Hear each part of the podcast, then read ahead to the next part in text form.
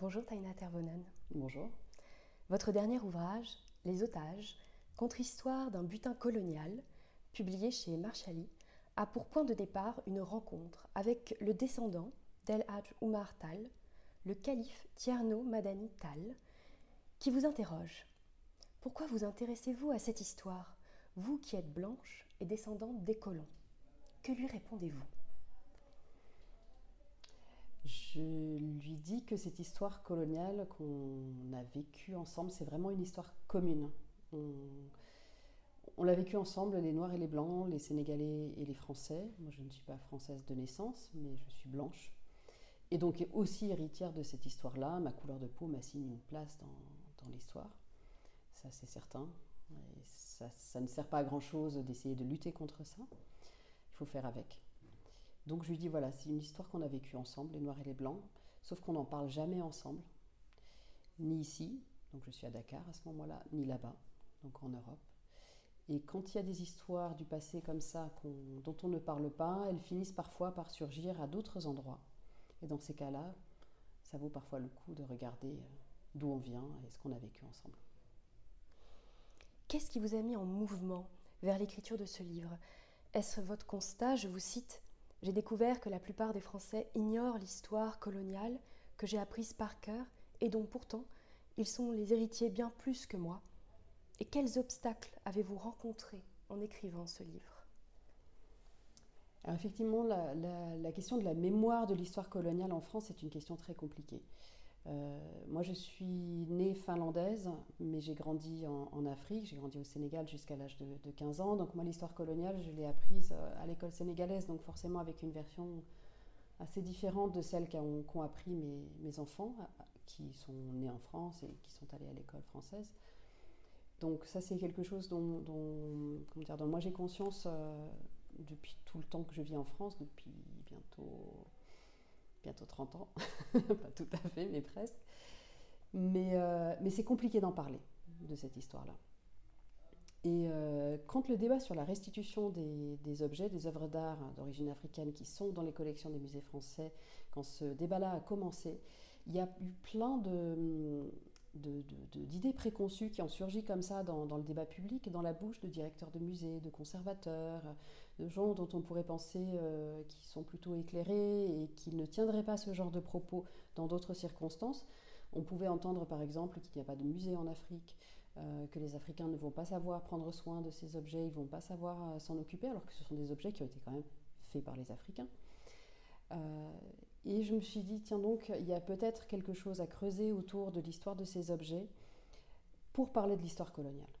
C'est-à-dire qu'en essayant de retracer euh, le voyage euh, de certains objets, l'histoire dont ces objets ont été témoins, peut-être que ça sera une façon de, parler aussi d'histoire coloniale et surtout de l'héritage de cette histoire aujourd'hui en France, dans notre société d'aujourd'hui. Je ne m'attendais pas exactement à, tout ce que j'ai trouvé en chemin. Euh, il y a beaucoup de choses qui m'ont qui, m'ont touché, qui m'ont choqué aussi, notamment dans les archives, dans tout ce qu'on trouve dans les archives. Euh, la teneur euh, des propos que peuvent avoir des, administrateurs coloniaux, donc qui sont des représentants de l'État français, qui s'écrivent des lettres entre eux, hein, on n'est pas dans une correspondance privée du tout, et qui disent des choses particulièrement violentes et brutales sur leurs administrés, donc les, Africains, les Noirs, les indigènes, comme on les appelle à, l'époque. Et je crois que cette violence, on ne s'en est toujours pas complètement débarrassé dans la société française euh, d'aujourd'hui. Euh, des obstacles, euh, j'en ai, enfin comment dire, j'ai pris le temps de les contourner quand il y en a eu. j'ai mis trois ans à, faire ce livre c'était peut-être pas tellement des obstacles que euh, parfois de la méfiance ou de la résistance un peu, et puis de la méfiance sur qu'est-ce que, pourquoi je m'intéressais à cette histoire. Une méfiance et des, questionnements qui, peuvent être tout à fait légitimes, hein, mais, euh, mais qui parfois m'ont surprise parce que euh, ça, voilà, c'était pas des endroits auxquels moi je, m'y attendais.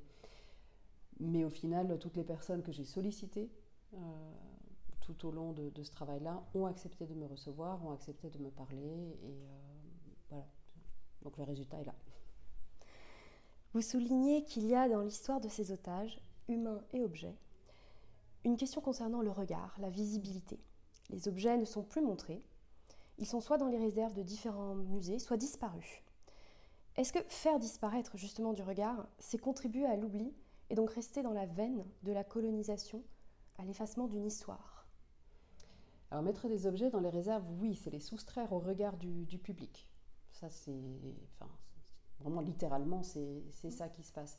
Je me suis beaucoup demandé pourquoi les objets auxquels moi je m'intéressais, donc un butin de guerre euh, très précis qui date de 1890, un butin de guerre qui a été pris à Ségou, dans la ville de Ségou, qui est sur le territoire du Mali actuel, pourquoi ces objets-là, alors qu'ils avaient été montrés euh, peu après, donc dans les années 1890 hein, et même au début du XXe siècle, pourquoi aujourd'hui ils ne sont pas du tout, du tout, du tout montrés?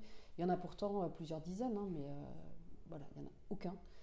Euh, qui, qui, est montré. Et bon, après, ça c'est plus mon interprétation de, la chose. Ce sont des objets qu'on ne peut pas regarder aujourd'hui avec le regard qu'on nous demande d'adopter dans des musées comme le Quai Branly, par exemple, le musée du Quai Branly à Paris, où on nous demande d'avoir un regard purement esthétique euh, sur ces objets.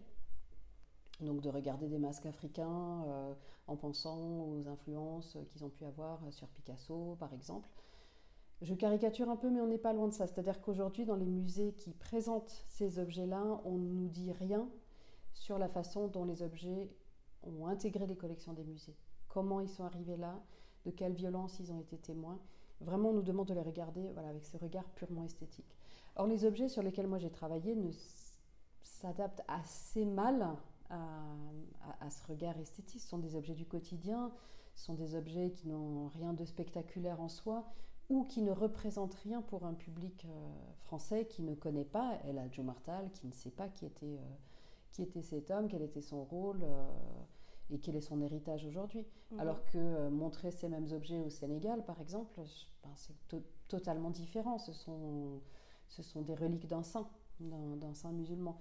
Donc, voilà, je pense que s'il y a quelque chose de cet ordre-là, et puis effectivement, ben, à partir du moment où on cache ces objets-là, on ne les montre plus on occulte aussi cette, euh, cette mémoire-là, qui est qu'il y a eu un moment où on a montré ces objets, avec un récit qui allait avec, qui était regarder les objets que nous avons ramenés, puisque nous avons vaincu El Adjoumartal et son fils Amadou Tal, et nous sommes plus forts euh, euh, que, que, ces, que ces souverains africains. Nous avons conquis des territoires en Afrique, nous avons apporté la civilisation à ces peuples sanguinaires, etc ce n'est pas moi qui invente, je cite des, choses qu'on retrouve dans, les archives.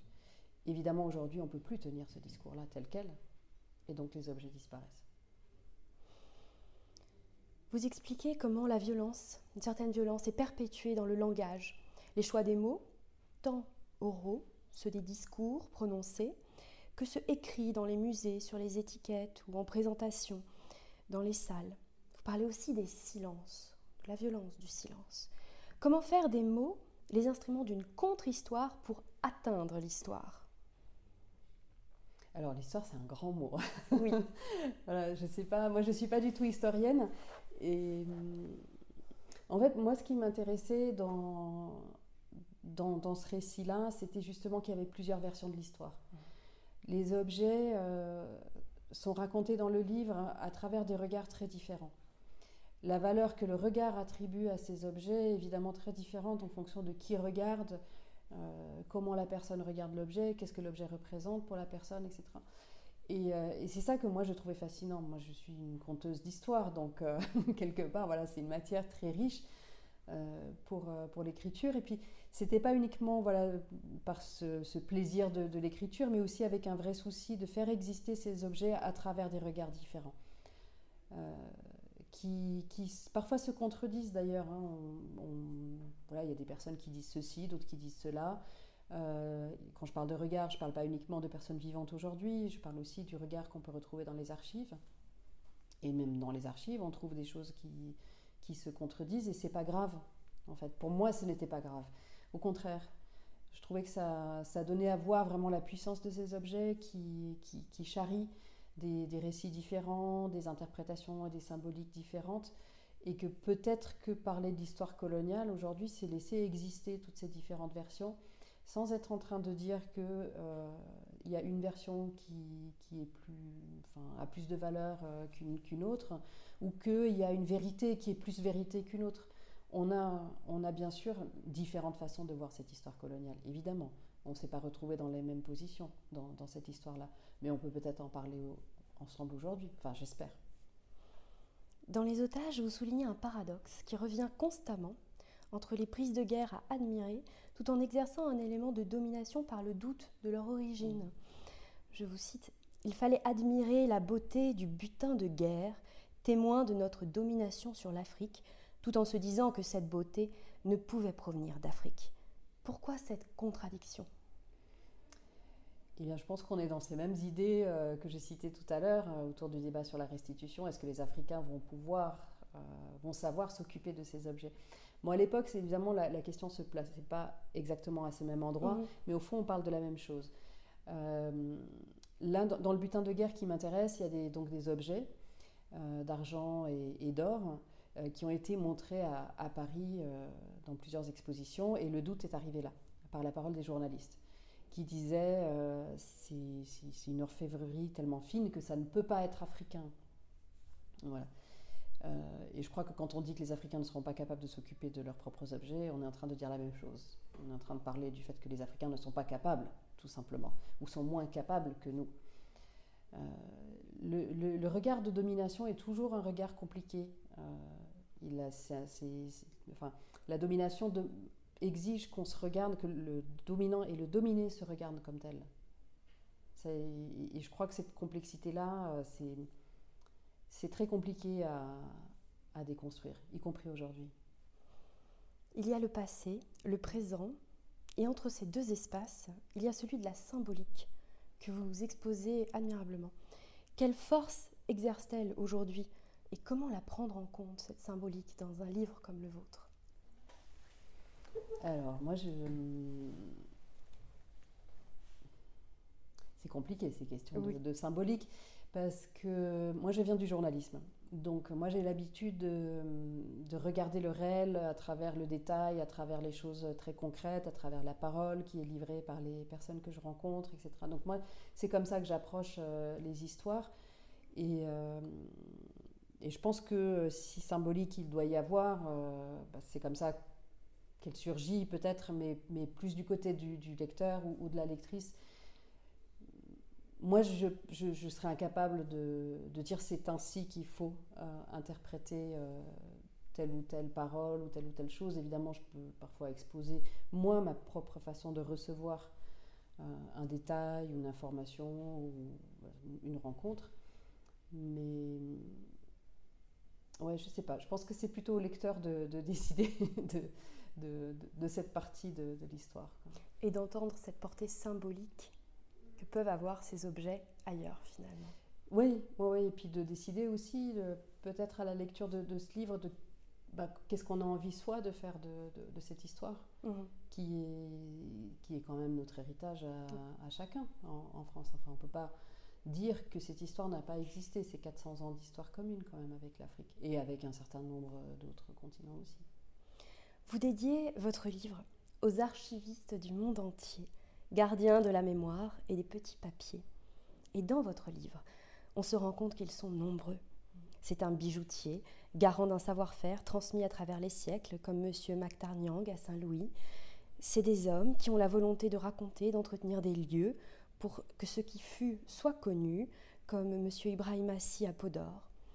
Au-delà du rôle de gardien, Comment est-ce que ces archivistes vous ont aiguillé d'un lieu à l'autre, du Sénégal à la France?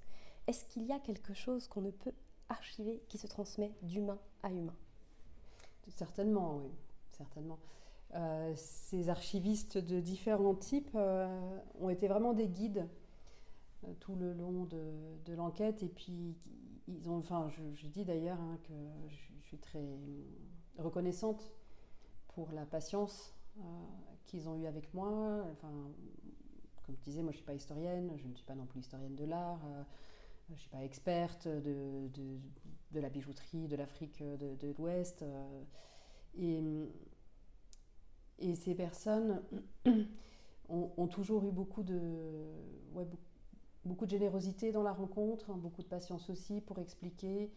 Il y a eu des rencontres qui sont faites comme ça au, Sénégal, où il y avait beaucoup d'histoires qui m'étaient confiées de façon orale à travers des entretiens. mais j'ai aussi travaillé dans les archives nationales du Sénégal à Dakar où là c'était à travers des documents, etc. Mais pour trouver les documents, ben, il y a des gens qui travaillent là, qui m'ont aidé, qui sont allés les, chercher, qui m'ont dit il faudrait que tu cherches plutôt par là ou par là. Pareil en, France. Et, euh, et, puis il y a toutes les personnes que j'ai rencontrées en France dans les, musées, euh, qui sont les gardiens, non pas de la mémoire, mais des objets aujourd'hui. Et moi, j'aurais pas pu faire, euh, ce livre-là s'il n'y avait pas eu toutes ces personnes-là tout le long.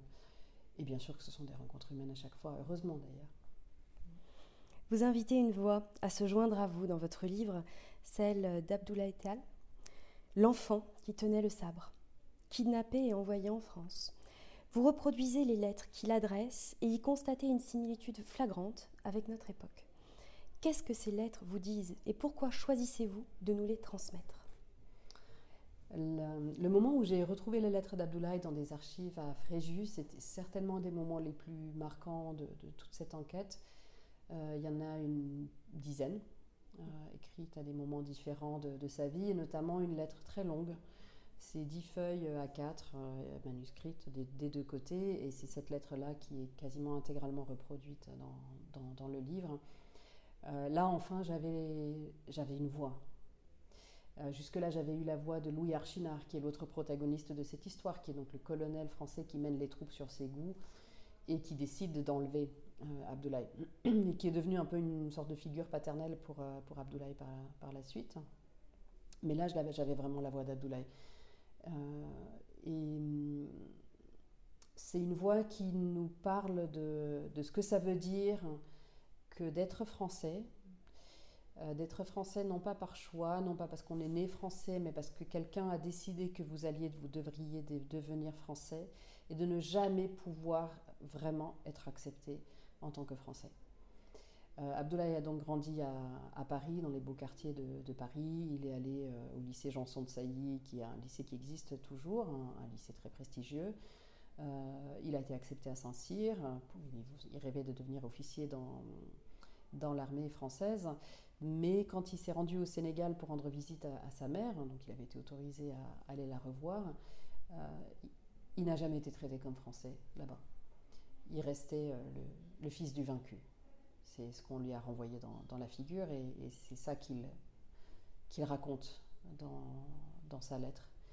Et je crois que cette injonction-là de devoir faire ses preuves pour pouvoir intégrer Saint-Cyr, par exemple, Abdoulaye a dû... Euh, faire plus que les autres.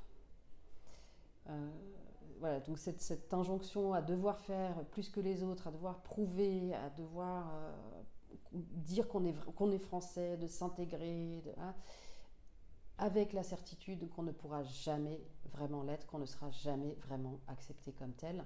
Je crois que ça, c'est quelque chose qui existe malheureusement encore aujourd'hui dans la société française.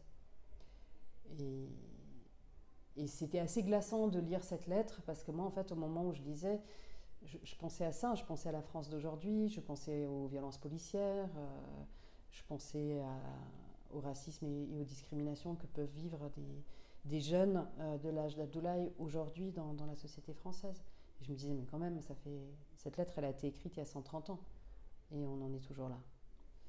Donc comment on va faire pour, euh, pour sortir de là? Merci de l'avoir reproduite, cette lettre. Finalement, quel livre, quel auteur, quelle autrice vous invitez-vous à découvrir aujourd'hui? Hmm.